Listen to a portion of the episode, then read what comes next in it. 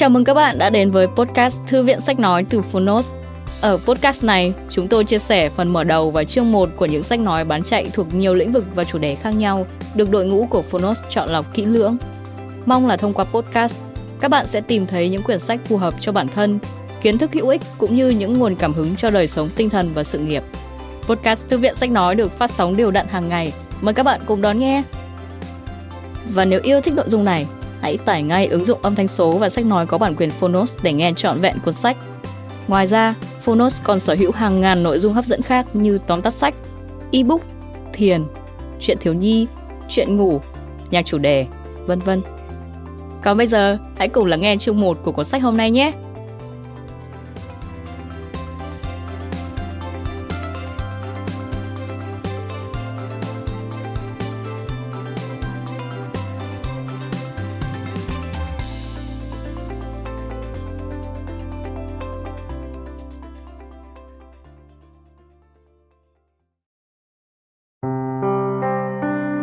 Bạn đang nghe từ Phonos.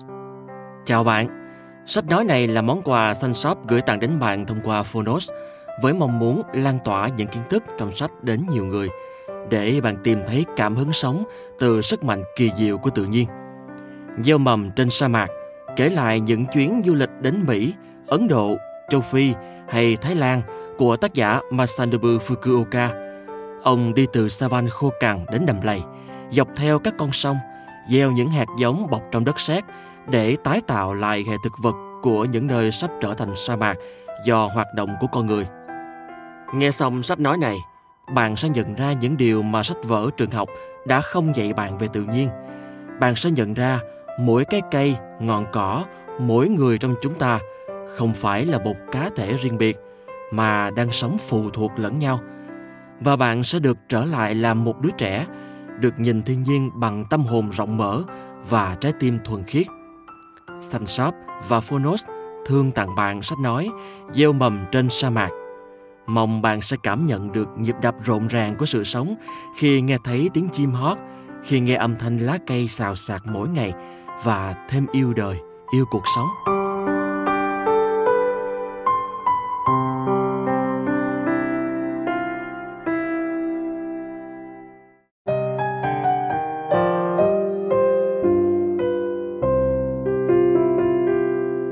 Gieo mầm trên sa mạc.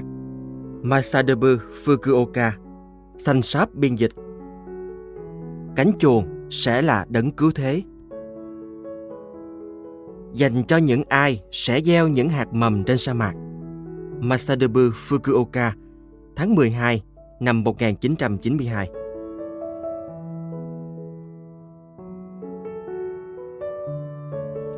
Gieo mầm trên sa mạc, Tái bản lần thứ nhất làm nông tự nhiên, phục hồi sự sống trên phạm vi toàn cầu và giải quyết căn bản vấn đề an ninh lương thực. Masadebu Fukuoka, biên dịch Sansap, nhà xuất bản tổng hợp thành phố Hồ Chí Minh.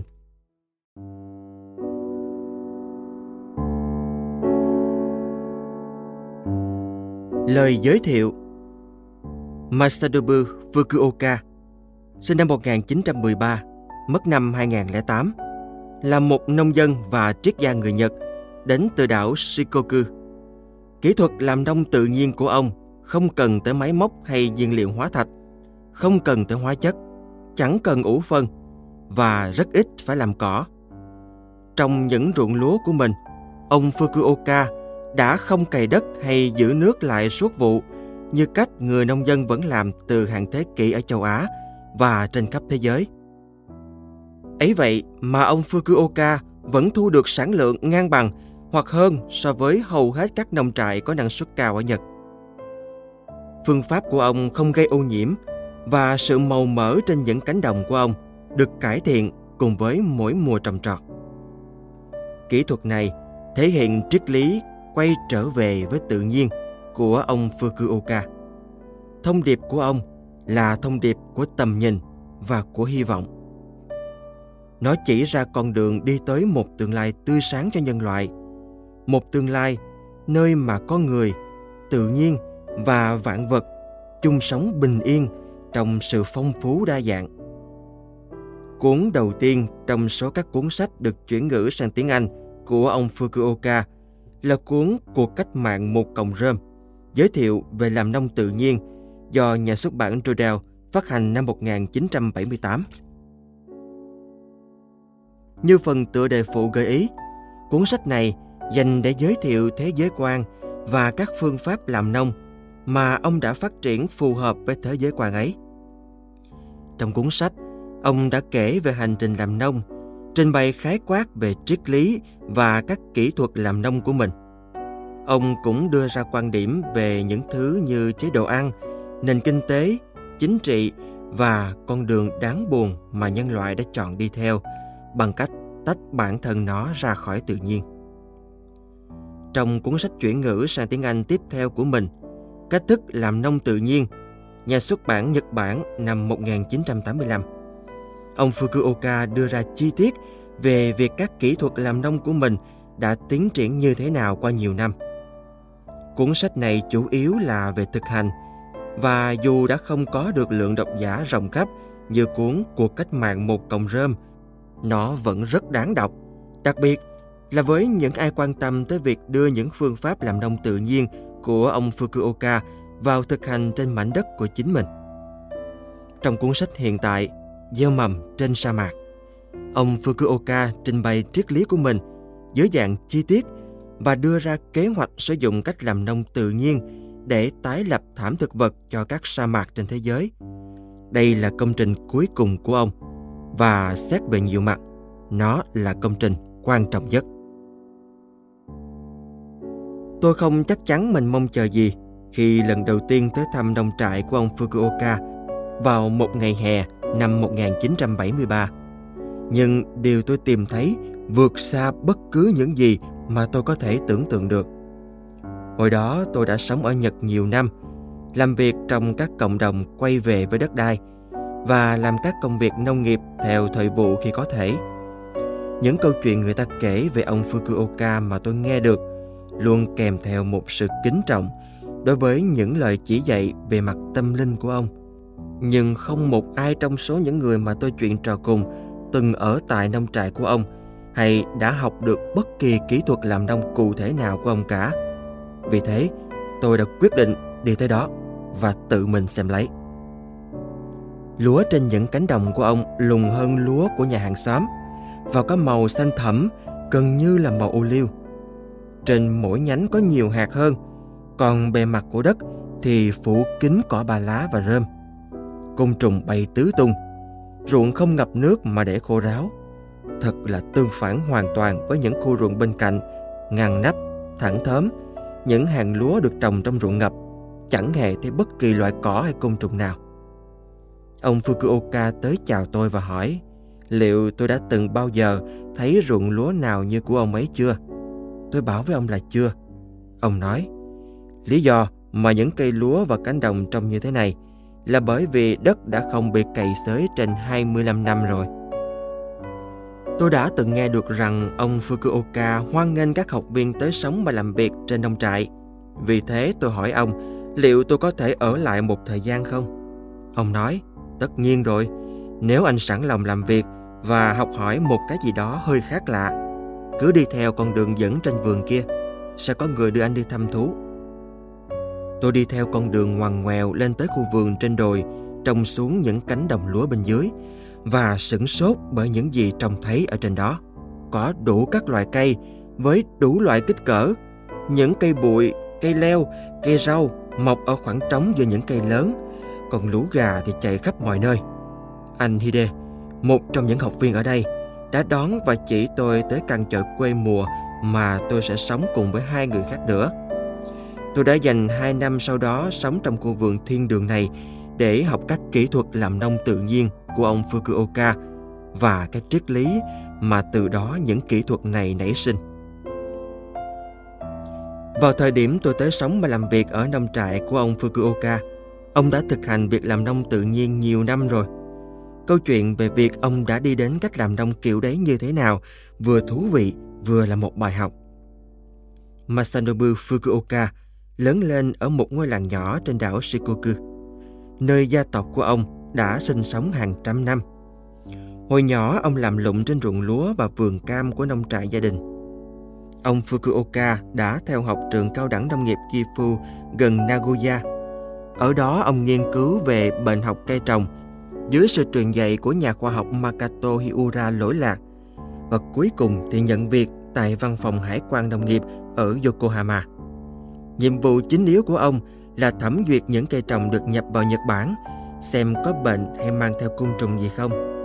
Vào những lúc không kiểm tra cây, ông dành thời giờ để làm nghiên cứu và như sau này nhớ lại, ông đã thấy rất sửng sốt trước thế giới của tự nhiên được hiển lộ qua kính hiển vi. Sau 3 năm làm việc tại đó, ông phát bệnh viêm phổi và suýt chết. Ngay cả sau khi đã hồi phục, ông vẫn bỏ ra hàng giờ liền đi lang thang trên những triền đồi, suy ngẫm về ý nghĩa của sự sống và cái chết. Sau một trong những đêm đơn độc, đi lang thang suốt cả đêm như thế, ông ngã quỵ xuống gần một cái cây trên đỉnh con dốc nhìn xuống bến tàu. Ông tỉnh giấc khi nghe thấy tiếng kêu của một con diệt và đã có một mặt khải làm thay đổi cuộc đời ông mãi mãi.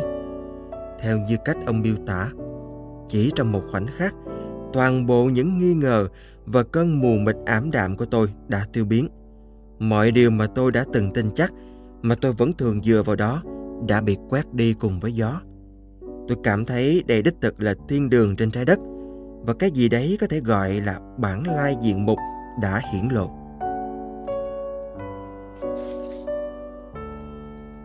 Ông đã thấy rằng tự nhiên đang ở trạng thái cân bằng và phong phú một cách hoàn hảo y như nó là. Con người với hiểu biết hạn hẹp của mình cố cải tiến tự nhiên, nghĩ rằng kết quả đạt được sẽ tốt hơn cho loài người. Nhưng những hiệu ứng phụ bất lợi không thể tránh được cũng sẽ xuất hiện. Rồi người ta lại đưa ra những phương sách để kháng lại những tác dụng phụ này. Và thế là những hiệu ứng phụ lớn hơn lại nảy sinh. Cho đến giờ, hầu hết mọi sự mà loài người đang làm thì chỉ là để giảm nhẹ những vấn đề gây ra bởi những hành động sai lầm trước đó.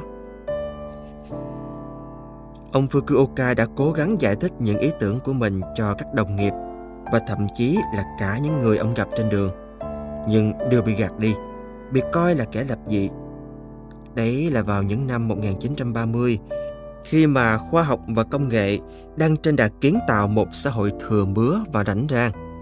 Và vì thế, ông quyết định bỏ việc và quay trở về nông trại gia đình để áp dụng hiểu biết của mình vào nông nghiệp. Mục đích của ông là tạo nên một ví dụ thể hiện cách nghĩ của ông và qua đó cho thế giới thấy giá trị tiềm tàng của nó.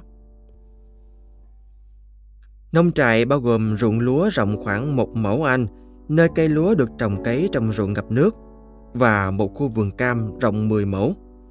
Nhà thì ở trong làng, với một khoảng sân và một vườn rau hữu cơ nho nhỏ bên ngoài cửa bếp. Ông Fukuoka chuyển ra sống trong một cái chòi nhỏ trên vườn, dành vài năm tiếp theo quan sát tình trạng của đất trồng và ghi chép lại sự tương tác giữa cây cối và động vật sống ở đó. Nhớ lại khoảng thời gian này, ông Fukuoka nói, Tôi chỉ đơn giản làm cho tâm trí rỗng ràng và cố gắng hấp thụ những gì có thể từ tự nhiên. Ông Fukuoka muốn tạo dựng một môi trường đem lại lợi ích cho con người, nơi mà tự nhiên được tùy nghi phát triển. Nhưng phải bắt đầu từ đâu? Ông không biết ai từng thử làm việc này trước kia. Vì thế không có người nào đi trước để chỉ đường cho ông cả. Ông để ý thấy rằng số cây cối hiện diện trong vườn chỉ giới hạn ở cam quýt và vài loại cây bụi. Và dù có một số loài cỏ dại mọc lộn xộn đây đó, đất trơ ra đã bị xói mòn đến tầng lớp đất đỏ và cứng ở bên dưới. Trong tình trạng như thế, nếu ông chỉ đơn thuần là không làm gì, tự nhiên sẽ tiếp tục đi theo vòng xoáy đi xuống mà thôi. Bởi vì chính con người đã tạo ra tình trạng phi tự nhiên này. Ông cảm thấy mình có trách nhiệm phải sửa chữa sự hư hại đó. Để đất bớt cứng, ông đã đem vải hạt giống của những cây rau có rễ ăn sâu chẳng hạn như cải củ daikon, ngưu bàn, bồ công anh và cây hoa chuông. Để làm sạch và làm giàu cho đất, ông đã trồng thêm những loại cây có bộ rễ chắc, tạo thành thớ, bao gồm cải mù tạt, củ cải, kiều mạch hay tam giác mạch.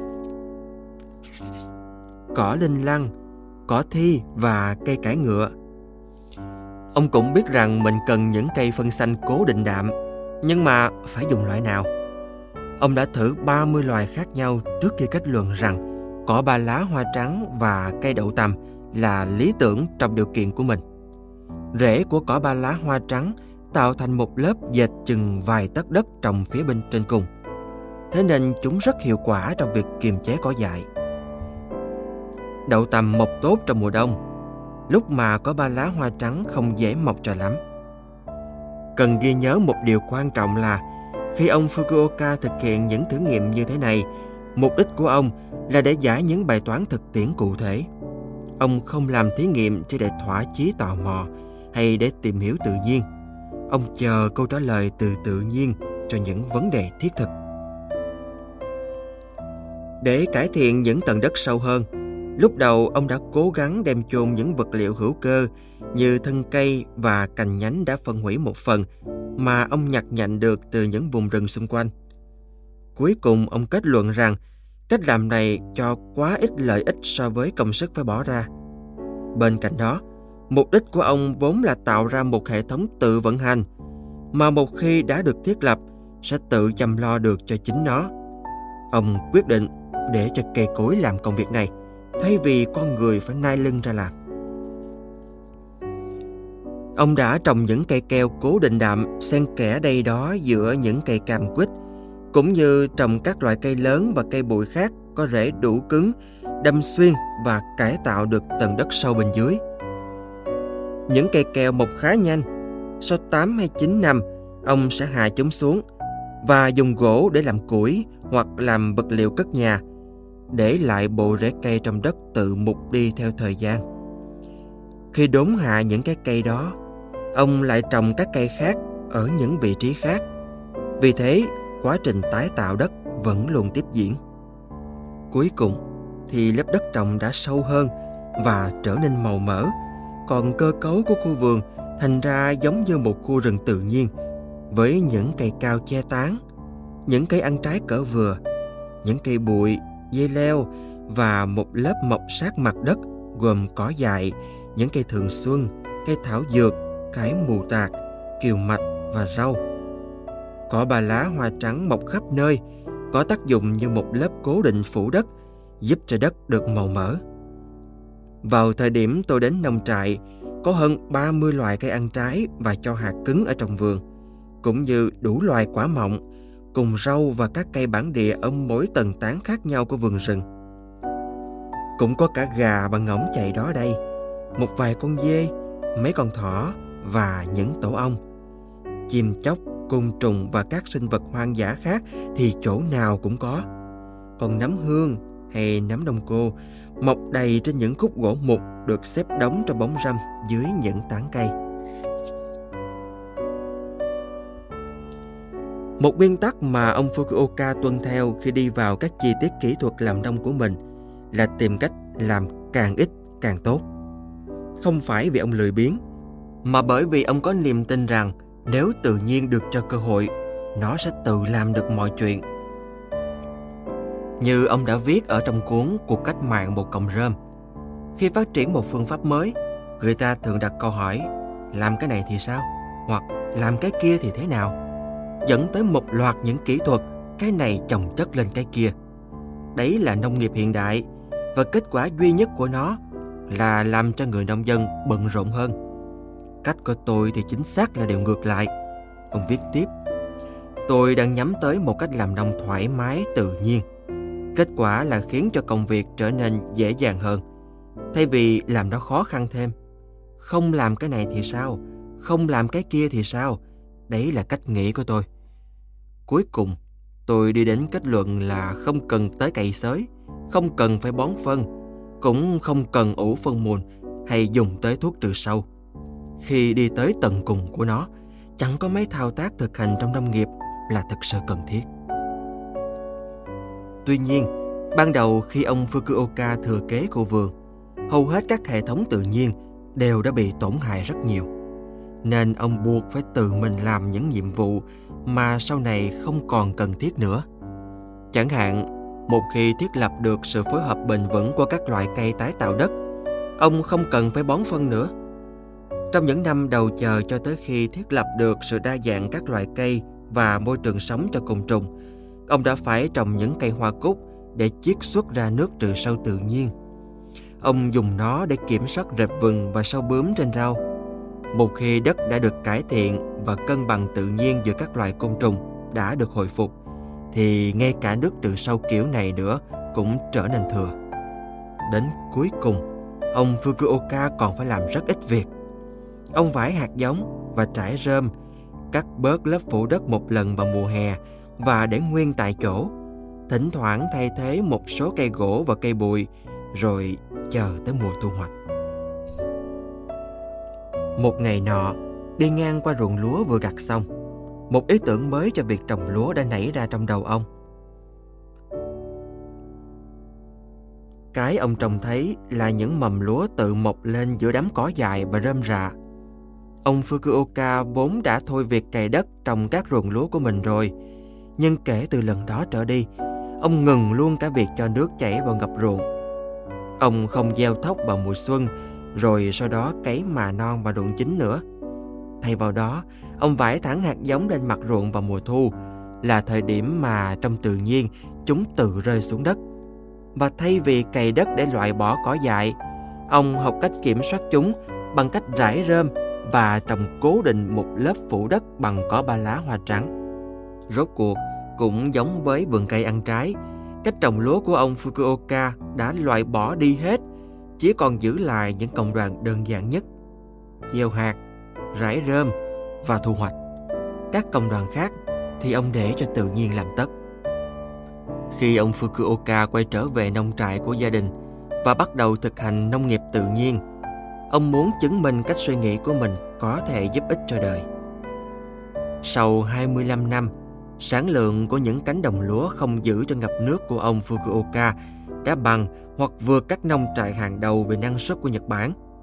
Ông cũng trồng một vụ lúa mạch vào mùa đông trên cùng những cánh đồng trồng lúa gạo và gửi bán gần 90 tấn quýt mỗi năm, chủ yếu là tới Tokyo, nơi mà nhiều người trước đó chưa từng được nếm thực phẩm trồng tự nhiên.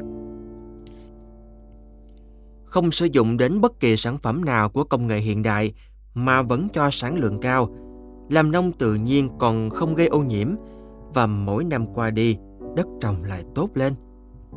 Nếu như ông Fukuoka có thể thu được sản lượng tương đương với các nông dân khác ở Nhật, trong khi họ sử dụng hết thảy các công cụ khoa học công nghệ mới nhất, gây ô nhiễm, trồng ra những cái cây ốm yếu và phá hoại đất trồng. Vậy thử hỏi đâu là lợi ích của những hiểu biết và công nghệ mà con người tạo ra đây? Chỉ sau có 25 năm, ông đã chứng minh được luận điểm của mình. Khu vườn trái cây của ông không sử dụng bất cứ tiện ích hiện đại nào. Nước uống được mang về từ suối, đồ ăn được nấu trên bếp củi, còn ánh sáng thì lấy từ nến và đèn dầu. Ông Fukuoka cấp cho các nhân công học việc của mình 35 đô la mỗi tháng để chia dùng cho cuộc sống. Hầu hết số tiền đó được dùng để mua nước tương và dầu ăn, là những thứ mà sản xuất ở quy mô nhỏ thì không bỏ công. Với những nhu cầu còn lại, học viên đều dựa vào lượng thực phẩm trồng được trên đồng ruộng và ở trong vườn, các sản vật kiếm được tại chỗ và dựa vào sự khéo léo của chính họ. Ông Fukuoka cố tình để cho các học viên sống theo lối bán khai như thế này, bởi ông tin nó sẽ giúp đem đến cho họ sự nhạy cảm cần thiết khi làm nông theo phương thức tự nhiên của ông. Ông không trả công cho các học viên làm việc ở đó, nhưng chẳng ai phản đối.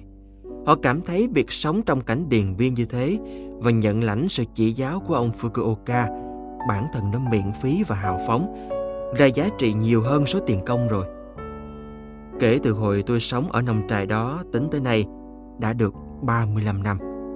Mọi công việc sau này tôi thực hiện để thúc đẩy việc làm nông tự nhiên đều là để đáp đền ông Fukuoka cho những gì tôi đã được học từ ông. Lúc tôi ở đó, chúng tôi có khoảng 5 hay 6 người sống trong nhiều năm liên tục ở trang trại. những người khác thì đến và ở lại chỉ một vài tuần hay vài tháng rồi lại xuống núi. Tình bằng hữu ở đó thật là tuyệt vời. Chúng tôi tụ họp cùng nhau mỗi sáng và lên kế hoạch làm việc trong ngày. Anh Hide đã ở đó lâu nhất và có thể hiểu biết sâu sắc nhất về công việc ở nông trại. Vì thế được mọi người mặc định coi là trưởng nhóm. Các công việc nhà nông như tỉa thưa cây ăn trái, cắt thấp lớp cỏ phủ vườn và thu hoạch có thể kéo dài vài tuần hoặc vài tháng. Công việc thường ngày bao gồm gánh nước, nấu nướng, chăm nom vật nuôi và tổ ong, đi nhặt củi và chặt củi, làm miso, tức là tương đậu nành lên men, và đậu hũ, sữa đông của đậu nành và chuẩn bị nước nóng để tắm. Thi thoảng các cặn chòi cũng cần phải được sửa chữa hoặc thay thế nữa. Ông Fukuoka thường làm cùng với chúng tôi, chỉ dẫn các kỹ thuật và thao tác cụ thể như cách vo những viên đất chứa hạt giống, trồng rau theo lối bán hoang, cách sử dụng đúng và chăm chút cho nông cụ. Ông khá là thân thiện và kiên nhẫn. Nhưng sự kiên nhẫn của ông tắt rất nhanh khi phải trông thấy những thứ mà ông cho là làm không tới nơi tới chốn. Ông Fukuoka thật không biết mỏi mệt. Ngay cả khi đã 65 tuổi, ông vẫn leo lên leo xuống các sườn đồi của vườn cây ăn trái như một con sơn dương. Tất cả chúng tôi đều chẳng theo kịp. Thỉnh thoảng, thường là chủ nhật hoặc những khi mưa nặng hạt, ông Fukuoka tập hợp chúng tôi lại để thảo luận các triết lý của ông. Những buổi như thế đối với tôi thật khó nhằn. Mặc dù có thể nói tiếng Nhật lưu loát, nhưng tôi chỉ thạo thứ ngôn ngữ sử dụng hàng ngày. Cách diễn đạt mang tính triết học và tâm linh mà ông dùng trong các buổi thảo luận thì tôi không tài nào hiểu nổi. Ông Fukuoka còn luôn miệng bảo chúng tôi rằng triết lý là tất cả, còn làm nông thì chỉ là sự minh họa cho triết lý ấy thôi. Ông nói, nếu các cậu không hiểu triết lý thì tất cả những thứ khác sẽ trở thành những hành động vô nghĩa. Vậy nên mỗi ngày tôi phải cố gắng hết sức và tự nhủ rằng tới một lúc nào đó mình sẽ lĩnh hội được. Một buổi chiều, trong lúc chúng tôi đang tuốt lúa trên sân nhà ông ở trong làng, ông Fukuoka xuất hiện từ nhà đi ra, khuôn mặt rạng rỡ. Ông đang cầm trên tay cuốn Cuộc cách mạng một cọng rơm, phiên bản tiếng Nhật do nhà xuất bản gửi tới. Ông Fukuoka vốn đã viết nhiều sách, nhưng buộc phải tự xuất bản vì không thể tìm được một nhà xuất bản sẵn lòng đặt cược vào những ý tưởng quá khác lạ so với tư tưởng chính thống như thế. Và rồi cuộc khủng hoảng dầu mỏ đầu tiên diễn ra vào đầu những năm 1970.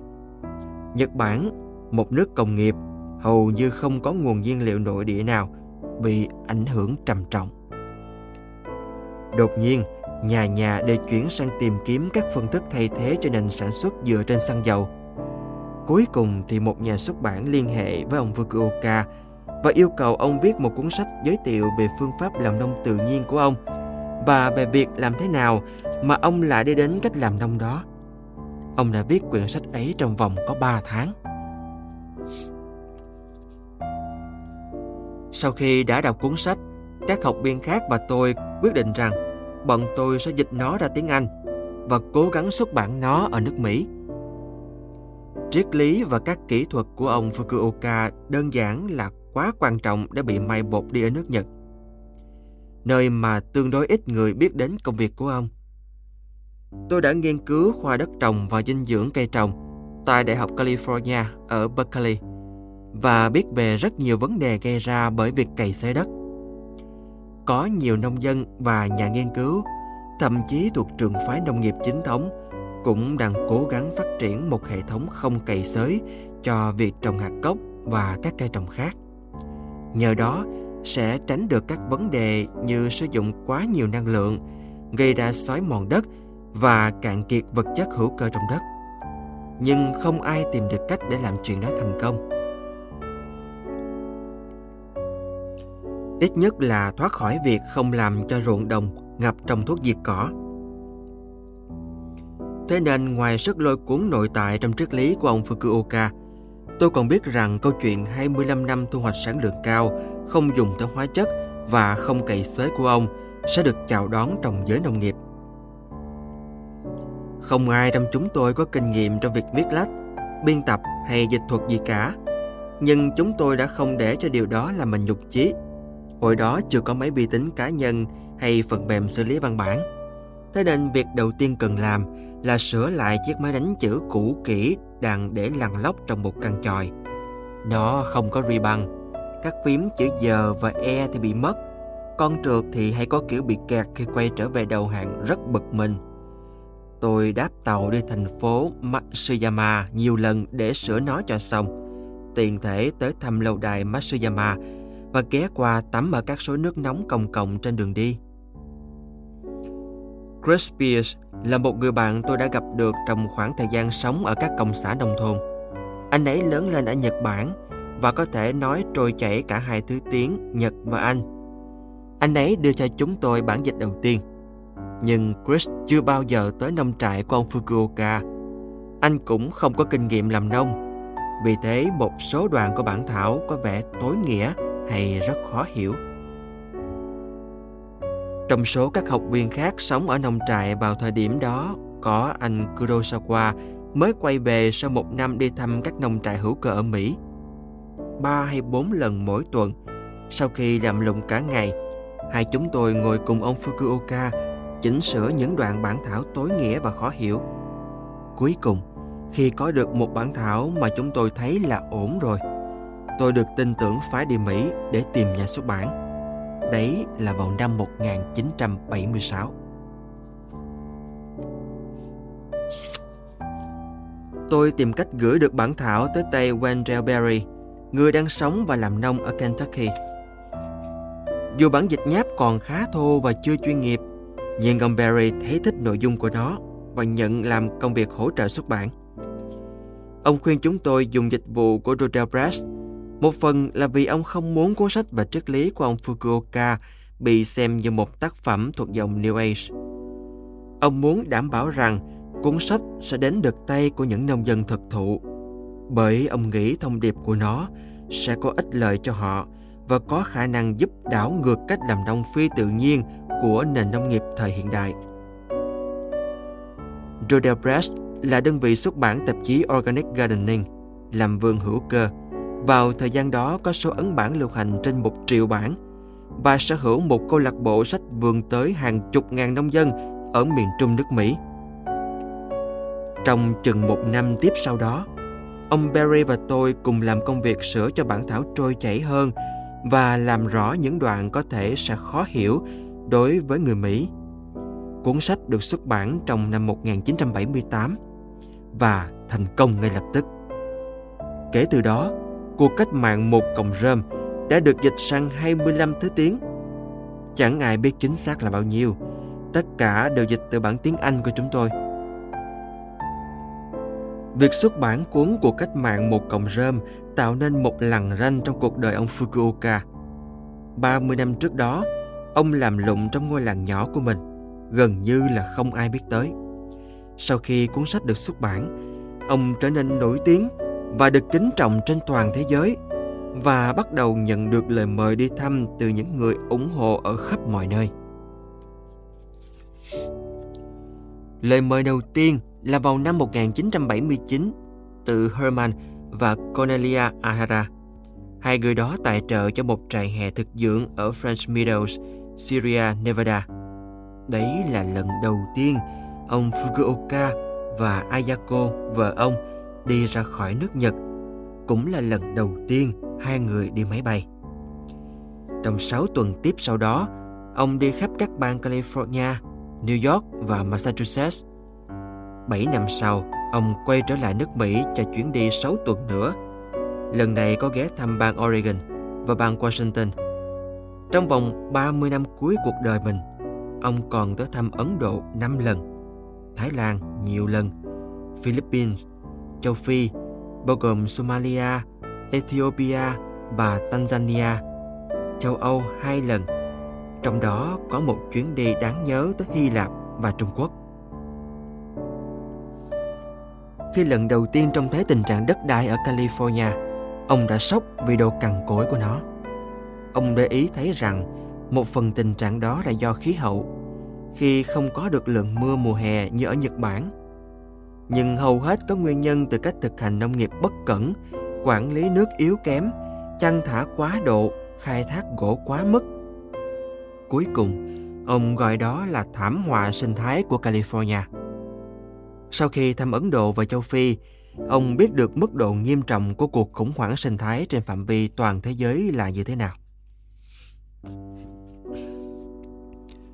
Kể từ đó trở đi, ông dành hết mọi năng lượng của mình sử dụng cách làm nông tự nhiên để tháo gỡ vấn đề sa mạc hóa. Ông Fukuoka tin rằng hầu hết các sa mạc trên thế giới được tạo ra do hoạt động của con người. Những hành động kém hiểu biết này đều dựa trên sự hiểu biết không đầy đủ của loài người. Ông cảm thấy rằng các sa mạc có thể được phủ cây trở lại bằng việc gieo hạt giống trên diện rộng, phát tán càng nhiều loài cây và vi sinh vật cùng với nhau càng tốt. Do các điều kiện đã bị biến đổi quá trầm trọng, việc cố đưa mọi thứ trở về y như trạng thái ban đầu sẽ không thể làm được nữa. Bằng việc cung cấp nhiều loại hạt giống cây và vi sinh vật khác nhau, tự nhiên sẽ có thể tái tạo theo con đường phù hợp nhất với các điều kiện thổ nhưỡng hiện tại. Ông gọi đây là lần sáng thế thứ hai. Điều quan trọng nhất là định kiến của con người phải được loại bỏ khỏi tiến trình đưa ra quyết định. Ông tin rằng để phủ cây trên sa mạc, con người cần chấm dứt việc cách ly kiểm dịch thực vật và bắt tay xây dựng những ngân hàng hạt giống quy mô lớn. Kế hoạch chặn đứng sa mạc hóa của ông Fukuoka và tư tưởng của ông về những thứ như kinh tế, chính trị, chế độ ăn, giáo dục chính thống, nghệ thuật, chăm sóc sức khỏe và khoa học. Tất cả những điều được bàn luận trong cuốn sách này đều xuất phát trực tiếp từ triết lý cốt lõi của ông. Cái đã đến với ông một cách bất ngờ ở Yokohama vào buổi sáng ngày hôm đó, lúc ông mới 25 tuổi. Ông đã thấy được tự nhiên như là một thực tại đơn nhất, liền mạch, không hề có các đặc tính thường tại. Ông thấy thời gian như một khoảnh khắc liên tục của hiện tại, bao gồm cả quá khứ và tương lai. Trong nỗ lực vô ích để hiểu tự nhiên và thiết lập một khung tham chiếu, người ta áp lên tự nhiên những khái niệm như Bắc và Nam, trên và dưới, tốt và xấu, phân loại tạo vật như các thực thể khác biệt và chế ra một thứ thời gian của con người không dựa trên cái họ trải nghiệm mà dựa trên đồng hồ và lịch. Làm như thế, con người tạo ra một thế giới của các ý niệm rồi sống luôn trong đó. Vì vậy, ngăn cách bản thân ra khỏi tự nhiên. Trong thế giới khởi thủy tuyệt đối, theo như ông Fukuoka, các khái niệm và cách đánh giá của con người là không hề hiện hữu. Trong nhiều năm trời, điểm cốt lõi trong thế giới quan của ông Fukuoka vẫn thật khó hiểu đối với tôi. Nhưng tới một ngày, tất cả đã trở nên rõ ràng. Khi ấy tôi đang đi bộ trong rừng cây gỗ đỏ ở bờ bắc bang California. Lúc ngồi xuống nghỉ cạnh một con lạch nhỏ, tôi nhìn lên và thấy cái gì đó chưa từng bao giờ nhìn thấy trước kia. Sự yên bình và vẻ đẹp của chính bản thân tự nhiên. Vì một lý do nào đó, tôi không còn bị chia cắt khỏi tự nhiên bởi bộ lọc được làm từ ý niệm của riêng tôi nữa. Thay vì nhìn vào tự nhiên, giờ tôi ở trong nó. Tự nhiên chẳng hề thay đổi, nhưng nhận thức của tôi đã khác đi. Tôi không đừng được mà cười phá lên. Suốt bấy lâu tôi gian nan vật lộn với triết lý của ông Fukuoka, trong khi cái mà ông nói tới đó thực tế ra lại quá đơn giản và vẫn luôn ở ngay trước mắt tôi. Khi tôi đi cùng với ông Fukuoka trong các chuyến đi tới nước Mỹ, người ta thường hỏi ông liệu có thể phối hợp cách làm nông tự nhiên với cách làm chính thống hoặc hữu cơ hay không. Ông cương quyết bảo rằng ta không thể làm thế. Và giờ, cuối cùng thì tôi cũng hiểu được vì sao người ta hoặc là sống trong thế giới tuyệt đối của tự nhiên hoặc là trong thế giới được làm bằng ý niệm của con người chẳng hề có thế giới nào là nửa nọ nửa kia cả. Với thế giới quan của ông Fukuoka như thế, chẳng có gì ngạc nhiên khi cách làm nông tự nhiên của ông và kế hoạch mà ông cổ vũ nhằm phủ cây cho các sa mạc trên thế giới là có vẻ đi ngược lại kiến thức chính thống và cách suy nghĩ khoa học hiện nay tới vậy. Đấy là một kế sách thực sự có tầm nhìn và sáng tạo mà ông tin rằng sẽ trả loài người về mối quan hệ đúng đắn với tự nhiên và chữa lành sự hoang mang, đau khổ trong trái tim con người. Mục tiêu của ông không gì khác hơn là tái tạo vườn địa đàng, nơi người ta sống cùng nhau trong thịnh vượng, tự do và an bình. Larry Cole, Ashland, bang Oregon, 2012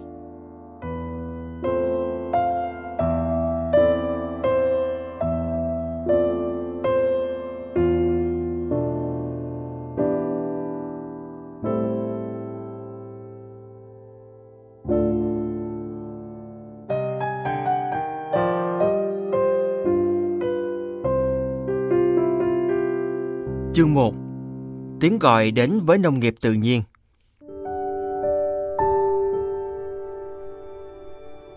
năm mươi năm trước, tôi đã có một trải nghiệm làm thay đổi cuộc đời tôi mãi mãi. Lúc ấy tôi mới 25 tuổi.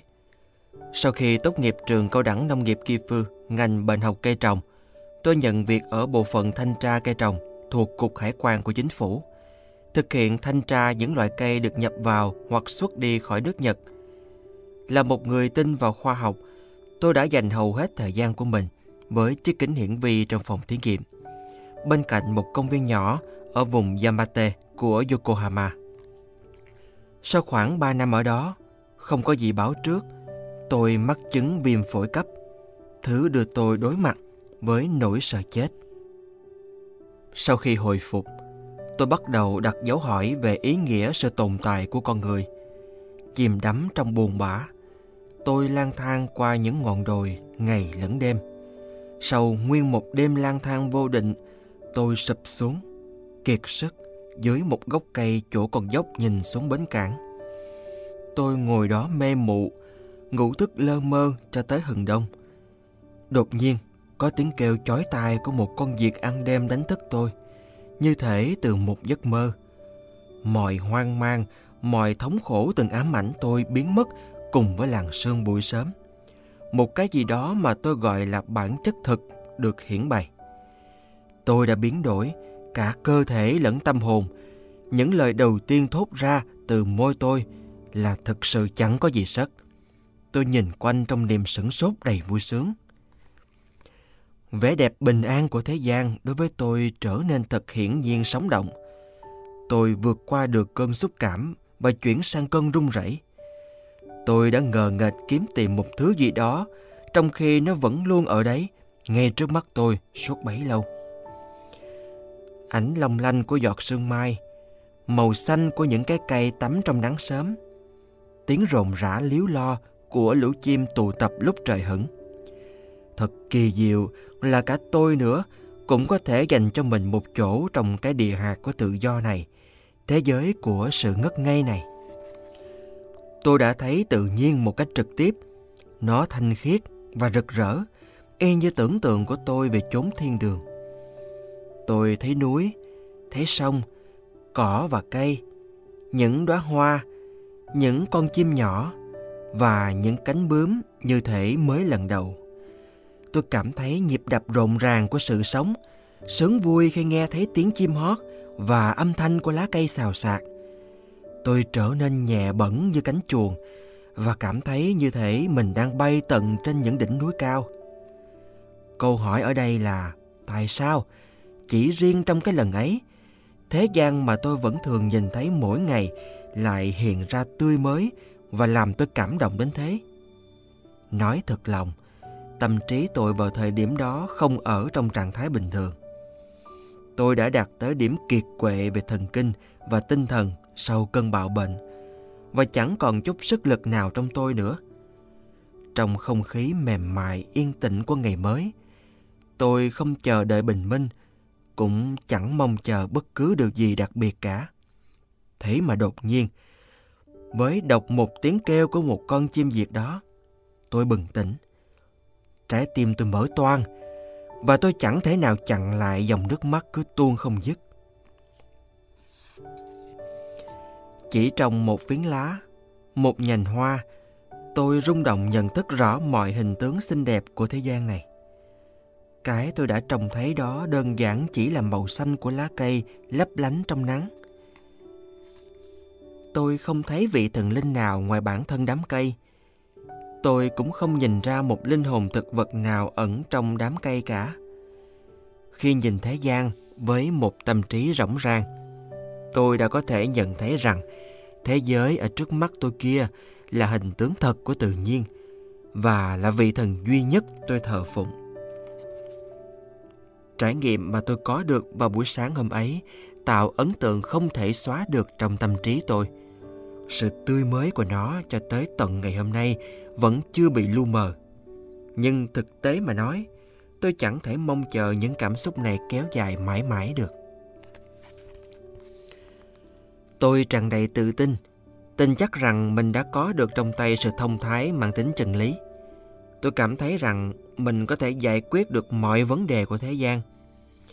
Nhưng khi ngày trôi qua, cơn lốc xoáy cảm xúc đã suy yếu đi và hình tướng thực của tự nhiên, cái đã trở nên sáng sủa đối với tôi ấy cũng dần lùi xa.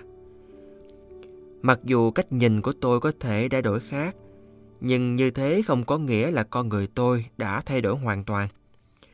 Phải mất vài năm để cho hiểu biết mới này hòa nhập vào cuộc sống hàng ngày của tôi. Nhưng điều đầu tiên mà tôi đã làm là bỏ việc ở cục hải quan. Tôi xuất phát từ bán đảo Poso thuộc tỉnh Chiba và lang thang về phía Tây. Trong tầm một hai tháng gì đó, trên đường đi có dừng lại ở chỗ nọ chỗ kia. Tôi nhảy múa trong vẻ đẹp của tự nhiên trong lúc du hành, tới được Kyushu khi mùa đông đang đến gần. Suốt cuộc du hành của mình, tôi đã nói chuyện với nhiều người về điều tôi nhận ra. Trong các cuộc thảo luận này, tôi có thể thấy rằng các ý tưởng của tôi là kỳ quặc so với cách nghĩ đương thời của xã hội. Khi tôi nói rằng nhân loại đang sống trong một thế giới phi thực tách rời khỏi tự nhiên, tôi được bảo là đơn giản tôi đang tự đánh lừa mình. Rốt cuộc, do tôi chẳng thể tìm được lời lẽ đủ để diễn đạt điều mà tôi thấy được buổi sáng hôm ấy, tôi học được một điều rằng tốt nhất là nên giữ im lặng. Thời gian trôi đi, cảnh tượng thanh khiết của tự nhiên mà tôi đã trải nghiệm được ngày ấy càng mờ dần. Giả dư tôi là dạng người có xu hướng khép mình trong một kỷ luật tôn giáo nào đó, hẳn là tôi đã làm lễ tái thệ nguyện. Nhưng tận trong tâm là một kẻ vô tư lự, tôi đã chọn đi theo cuộc đời làm nông, tách biệt bản thân khỏi sự náo nhiệt của xã hội hiện đại.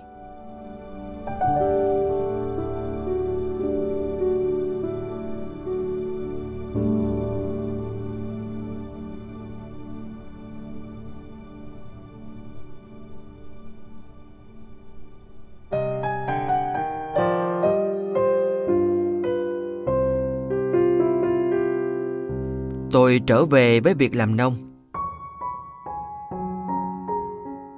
Sau một thời gian sống ở cằn chòi ven hồ ngoại vi thị trấn Beppu, tôi quay trở về nông trang của cha mẹ mình ở tỉnh Ehime trên đảo Shikoku. Đấy là vào mùa xuân năm 1938. Tôi bắt đầu sống một mình trong một căn chòi ở vườn cam và quyết định bắt tay vào làm nông tự nhiên để biểu đạt dưới dạng vật chất điều mà tôi đã thấy vào buổi sáng hôm ấy. Quan trọng hơn cả, tôi muốn cho người ta thấy những ý tưởng của tôi có ích cho đời như thế nào. Lúc đầu, tôi không chắc phải làm sao, nhưng tôi đã quyết chí biến khu vườn trên đỉnh đồi thành chốn thiên đường. Ý tưởng của tôi là để cho tự nhiên rảnh tay làm mọi chuyện. Vào lúc đó, các cây cam cha tôi trồng đã được tạo hình cẩn thận nhưng bởi tôi không cắt tỉa chúng, với ý tưởng rằng chúng sẽ quay trở về hình dáng tự nhiên, nên các cành cây mọc ra tứ tùng, côn trùng và bệnh hại xuất hiện. Và trước khi kịp định thần, tôi đã làm chết sạch hơn 200 cây. Thử nghiệm đầu tiên này đơn thuần là chẳng làm gì, là một thất bại nặng nề.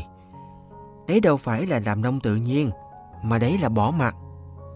Nhưng tôi vẫn lấy làm vui vì ít nhất tôi đã học được từ thảm họa đó sự khác nhau giữa việc không can thiệp và việc nhận lãnh những trách nhiệm thuộc về con người. Cha tôi lo lắng cho tôi, nhưng tôi vẫn kiên trì. Tuy nhiên, thật không may là ngọn triều lịch sử loài người đã kéo tôi theo một hướng không mong muốn và không ngờ tới. Bầu trời Á Châu trở nên tối tăm và nguy hiểm. Những người lính lên đường ra trận, tiếng trống dồn ngày càng lớn. Quanh tôi không còn sống yên biển lặng nữa. Việc quay lưng lại với thế gian, sống một mình và vô tư lự trong căn tròi trên đồi trở nên không khả thi. Cha tôi vào lúc đó đang làm trưởng làng, thúc giục tôi đi tìm việc ở đâu đó, bất kỳ đâu, thậm chí là một trạm thí nghiệm nông nghiệp cũng được. Đấy là khoảng thời gian khi mà chính phủ và người nông dân đang dốc hết nỗ lực vào việc gia tăng sản lượng lương thực. Thế nên tôi quyết định, sau khi vắng mặt 5 năm, trở lại làm việc cho chính phủ với tư cách một nhà bệnh học cây trồng. Tôi đã tuân theo ước nguyện của cha và rời khỏi nông trại. Đây là những điều mà tôi đã ngoạch ngoạc viết trong căn tròi vào lúc ấy. Ước vọng chuyên tâm với đất, óc suy xét là cái ta dưỡng nuôi. Ta vung cuốc và mài sắt lưỡi hái mà chẳng ăn thua gì.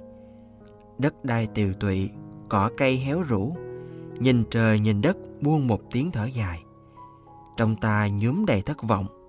Khi nào đây, khu vườn địa đàng ấy mới từng bừng trở lại? Chốn ẩn giật nho nhỏ ấy, Musuan là kỷ niệm nơi sinh ra nông nghiệp tự nhiên. Nhưng tới giờ thì chẳng còn dấu vết nào của nó. Căn tròi đơn sơ tường trắc bùn ấy, theo thời gian, đơn giản là đã trở về với đất.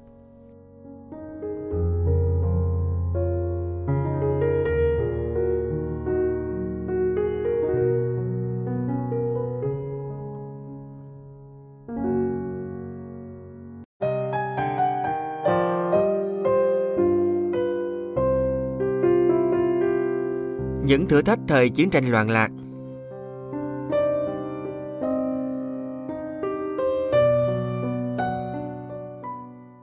Và thế là vào những năm chiến tranh thế giới thứ hai, tôi làm việc tại trạm thí nghiệm nông nghiệp ở tỉnh Kochi trên đảo Shikoku.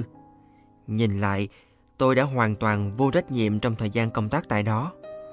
Thay vì tập trung nghiên cứu về bệnh rụi và tổn hại do côn trùng gây ra ở cây cối, tôi lại đi tranh cãi với các đồng nghiệp bắt họ xem xét những ý kiến phủ nhận tính hợp lệ của khoa học. Hoặc không thì giả đò đi thanh tra bệnh hại trên cây trồng và côn trùng gây hại. Tôi ngao du khắp các vùng núi thuộc địa phận tỉnh Kochi để làm những nghiên cứu về tự nhiên của riêng mình. Tôi đặt một chân trong nông nghiệp tự nhiên, còn chân kia trong thế giới của khoa học.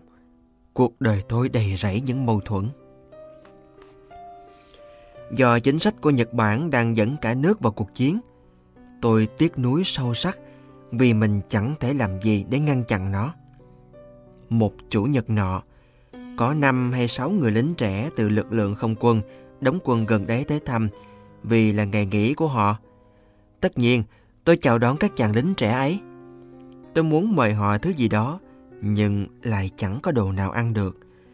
Thế là họ dành cả ngày nằm nghỉ ngơi trong căn phòng tầng trên của tôi, rồi quay trở về căn cứ. Sáng hôm sau, họ biến mất vào bầu trời phương Nam. Đến giờ, tôi vẫn cảm thấy nhói lòng Kỳ nhớ lại gương mặt bún ra sữa của những người lính năm nào. Khi nước Nhật bước vào năm cuối của cuộc chiến, cả tôi cũng bị gọi đi quân dịch. Thật may mắn là chiến tranh kết thúc ngay sau đó và tôi thoát. Tôi nhận được lệnh xuất ngũ và trở về nhà trong niềm biết ơn. Cuối cùng, tôi cũng được quay trở về với ruộng đồng thưởng thức niềm vui của việc đơn giản là được sống. Tôi đặc biệt nhớ tiếng động vui vẻ phát ra từ chiếc máy đập lúa khi tôi quay nó lần đầu tiên sau khoảng thời gian dài vắng mặt. Kể từ đó, tôi đã trở thành một nông dân và không bao giờ chệch ra khỏi con đường làm nông tự nhiên nữa. Tôi đã trải qua biết bao thất bại khi phát triển phương pháp tự nhiên trồng lúa gạo và các loại ngũ cốc mùa đông, trên những cánh đồng không cày xới, vải hạt giống ngay trên mặt ruộng. Thế nhưng tôi vẫn cứ kiên trì. Tôi cũng chú tâm tạo lập một vườn cây ăn trái tự nhiên mà không xới đất, không sử dụng hóa chất hay làm cỏ bằng tay. Ngoảnh đi ngoảnh lại, thế mà 40 năm đã trôi qua. Nói thế này không phải là để bảo rằng tôi là một nông dân đặc biệt cần cù. Thật ra, tôi nhắm tới một phương pháp làm nông, không làm gì cả.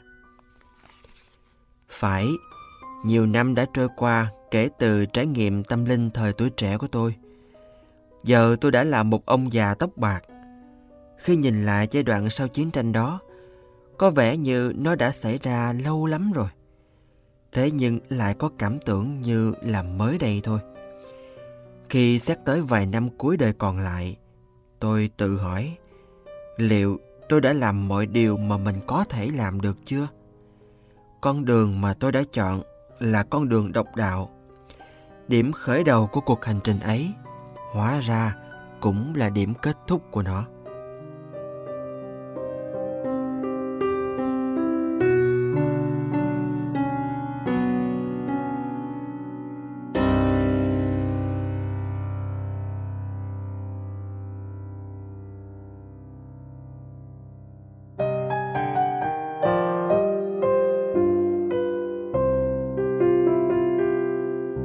Ý nghĩa thật sự của tự nhiên Tôi đã bỏ ra nhiều năm tuổi trẻ ngốc nghếch tìm kiếm thứ mà mình phải làm. Thay vào đó, đáng lẽ ra tôi phải đặt tất cả niềm tin vào những đóa hoa đang nở trên đồng cỏ mới phải. Ngay cả khi con người chả làm gì sất, cỏ, cây và những chú sơn ca vẫn hồn nhiên sống đó thôi. Nhà thơ Basho đã sáng tác một bài hai cư thế này. A thật thần thánh, giọt nắng trời trên những cái lá xanh. Đúng ra, tôi có thể chắp tay kính phục và quỳ rạp trước bông hoa cải cũ. Dù tôi không thể làm được thơ hay như Basso, trái tim tôi vẫn đang hát lên. Ôi, màu trắng tinh của hoa cải cũ, rực rỡ, huy hoàng. Sự thật đáng buồn là hầu hết quãng đời thanh xuân, chính tôi cũng cảm thấy xa lạ với tự nhiên. Nhưng giờ đây, Tôi chỉ cần cầm một bông hoa trong tay thôi. Tôi còn có thể chuyện trò cùng nó nữa. Cuối cùng thì tôi cũng nhận ra rằng mặc dầu tự nhiên không chủ động tìm đến con người thì con người luôn có thể vươn tới tự nhiên và qua đó cứu rỗi chính mình. Tôi thường nghĩ rằng vào thời xa xưa, người ta hẳn đã biết mục đích tối thượng của đời người là đến thật gần tự nhiên. Có một lần đã lâu lắm rồi, khi sống ở trên núi, tôi đã vô thức viết núi, sông, cỏ cây đều là Phật lên một mảnh gỗ. Cũng có lúc tôi cho rằng Chúa là cái tên để nói về chân lý tuyệt đối vượt không gian và thời gian. Đôi khi tôi nghĩ có lẽ cách gọi vô danh của lão tử là đúng hơn cả. Thực ra, tôi vẫn đang vật lộn với những con chữ. Cuối cùng tôi nghĩ hoàn toàn không có ngôn từ thì tốt hơn cho con người.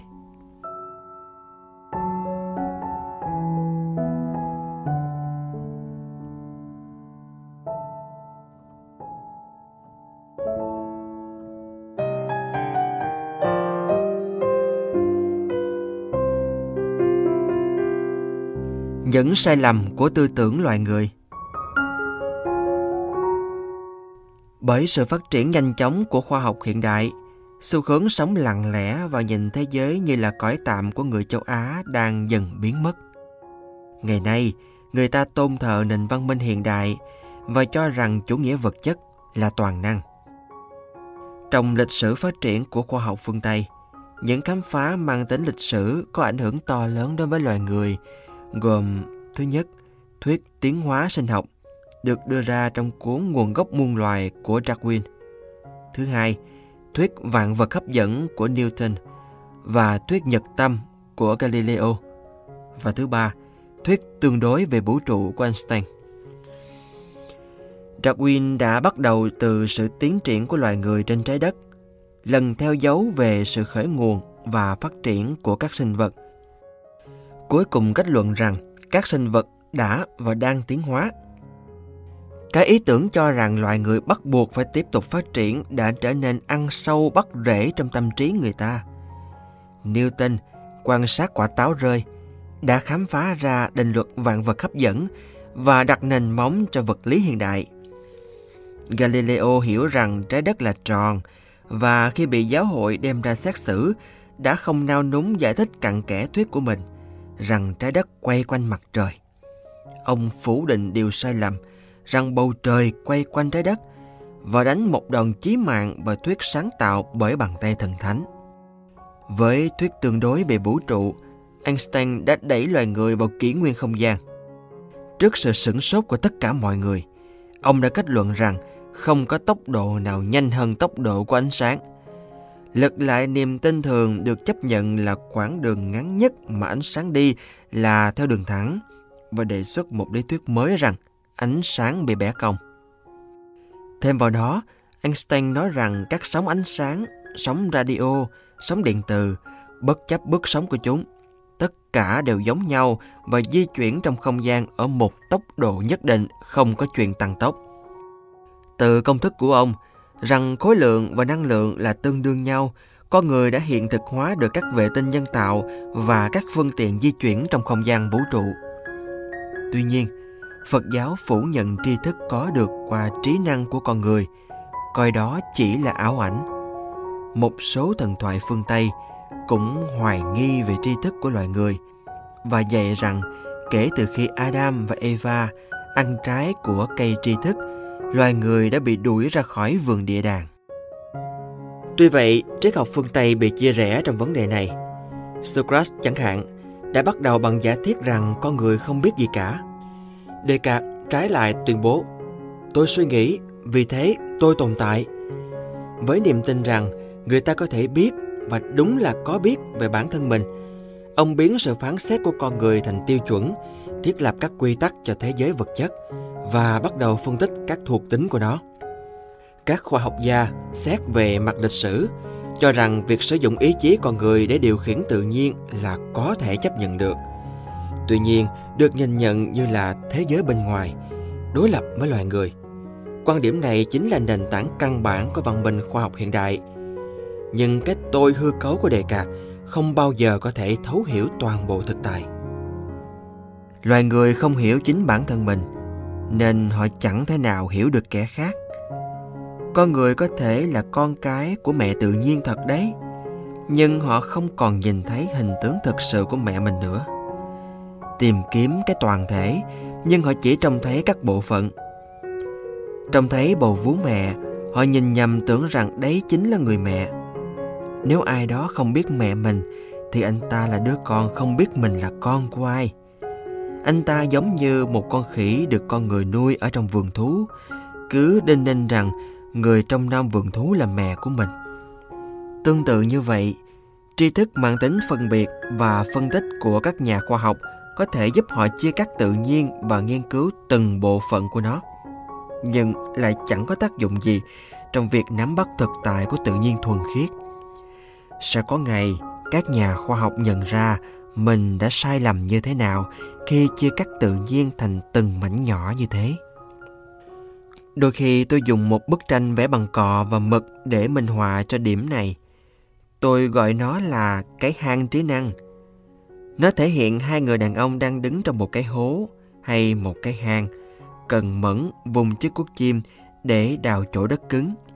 Cái cuốc tượng trưng cho trí năng của con người. Càng cuốc thì cái hố càng sâu thêm và họ càng khó lòng thoát khỏi nơi đó. Ở bên ngoài cái hố, tôi vẽ một người ung dung tự tại dưới ánh mặt trời. Người làm nông tự nhiên này vẫn lao động để đáp ứng nhu cầu hàng ngày nhưng anh ta không cố sức hiểu tự nhiên cho bằng được và chỉ đơn giản là tận hưởng cuộc sống. Mỉa mai thay, tự nhiên cũng bị phá hoại bởi những người tự đắc cho là họ đang đi con đường trung dung và đặt lợi ích của thiên nhiên lên trên hết. Những người có ý định tốt đẹp này được coi là có lòng nhiệt thành và đầu óc thực tế, thường phát biểu.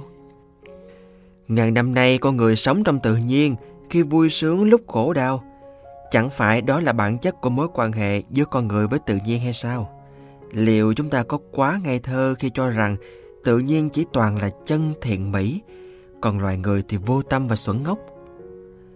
Mới nghe qua, quan điểm này có vẻ là hợp lý và khách quan. Tuy nhiên, những người có tâm địa tốt này vẫn chưa thoát khỏi địa hạt của cách suy nghĩ tương đối.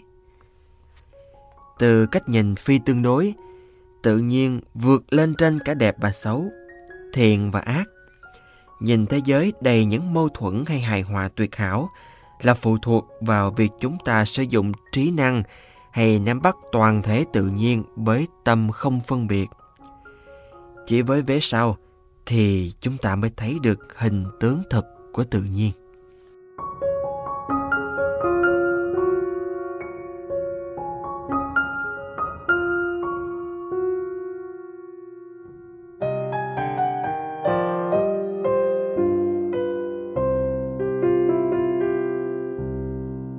Sẽ không có Chúa hay Phật nào ra tay cứu lấy loài người.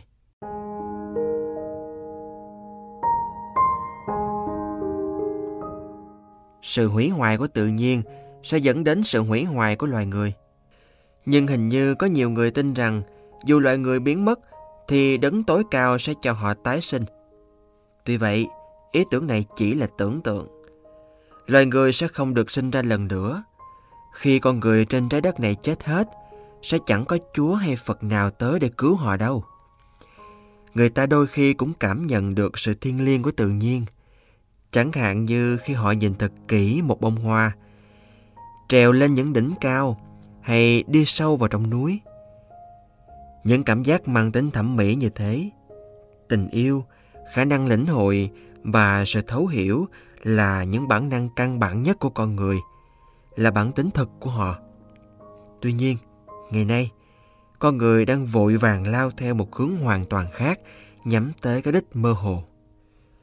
Có lẽ những người dễ dàng nhận ra tự nhiên thực sự thiêng liêng chính là một vài người có đức tin, những nghệ sĩ đặc biệt nhạy cảm và trẻ con.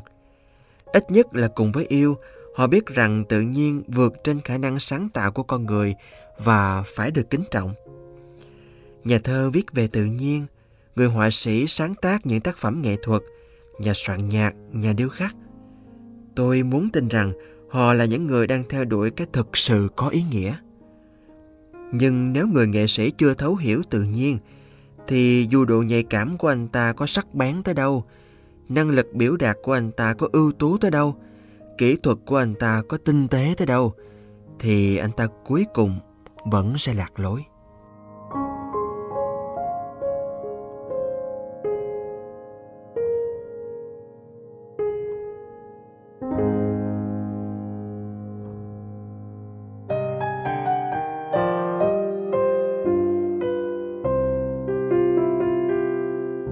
Cánh chuồng sẽ là đấng cứu thế.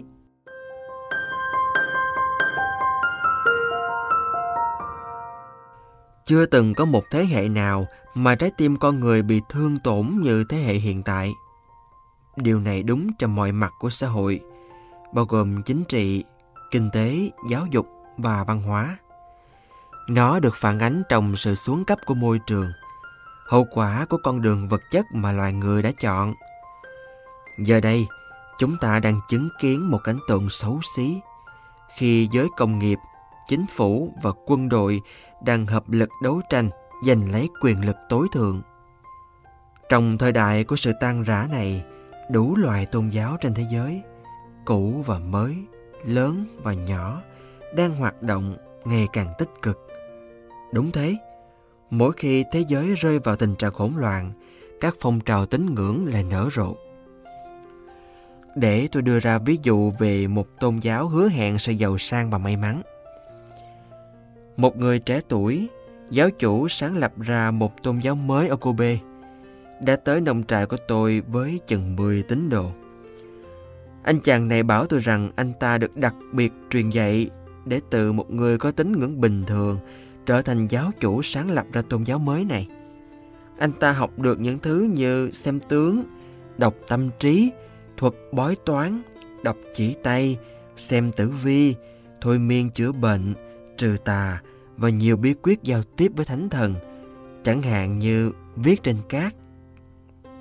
Anh ta kể cho tôi rất chi tiết về các chiêu trò dùng để điều khiển tín đồ, bắt đầu với những mánh khóe đoán định tính xấu hay những rắc rối của một tín đồ tiềm năng. Anh ta nói điều này giúp anh ta thu hút được nhiều tín đồ mới. Đây chỉ là một dạng trong rất nhiều những kẻ lừa đảo tôn giáo. Bọn họ cầm tù cả thần thánh lẫn con người, chạy quanh để thu nạp tín đồ, hòng kiếm chác tiền bạc và quyền lực. Nhưng nhiều kẻ trong số họ rất nổi tiếng và được coi trọng. Bọn họ nhìn không giống hình ảnh quen thuộc của một kẻ lừa đảo. Sự ngược đời này khiến tôi suy ngẫm về việc con người không hơn gì những con vật đang nhảy múa theo điệu sáo được thổi bởi những ý tưởng của chính họ.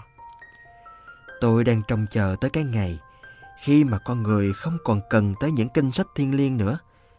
Cánh chuồng sẽ là đấng cứu thế.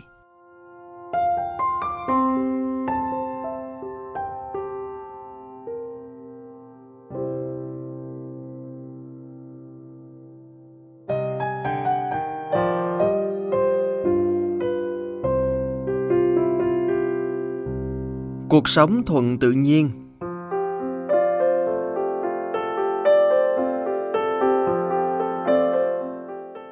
Khi tôi nói xã hội loài người đang đi sai đường, tôi thường nghe lời phản bác.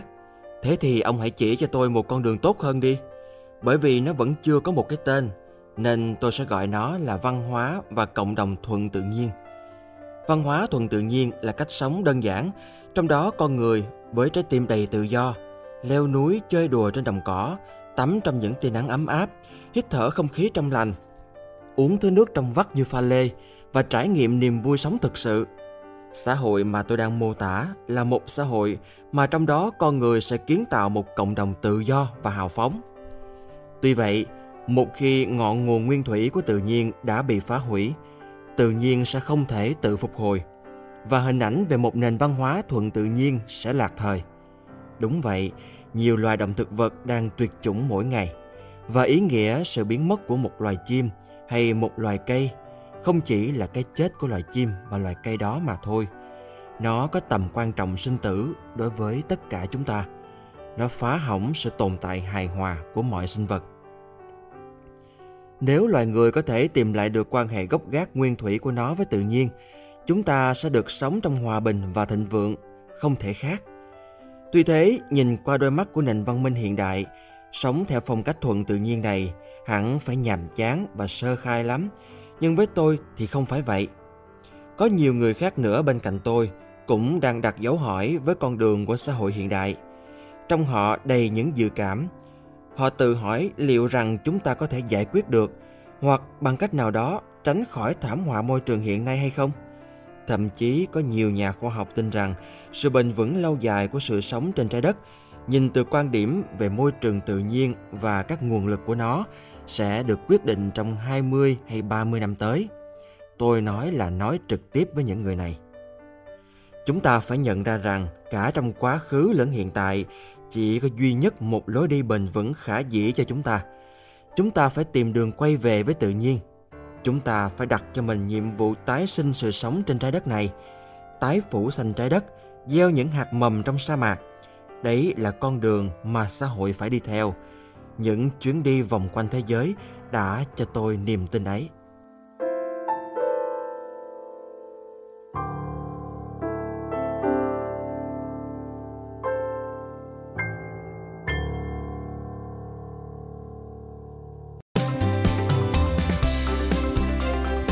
Cảm ơn các bạn vì đã lắng nghe podcast Thư viện Sách Nói. Podcast này được sản xuất bởi Phonos, ứng dụng âm thanh số và sách nói có bản quyền dành cho người Việt. Hẹn gặp lại các bạn ở những tập tiếp theo.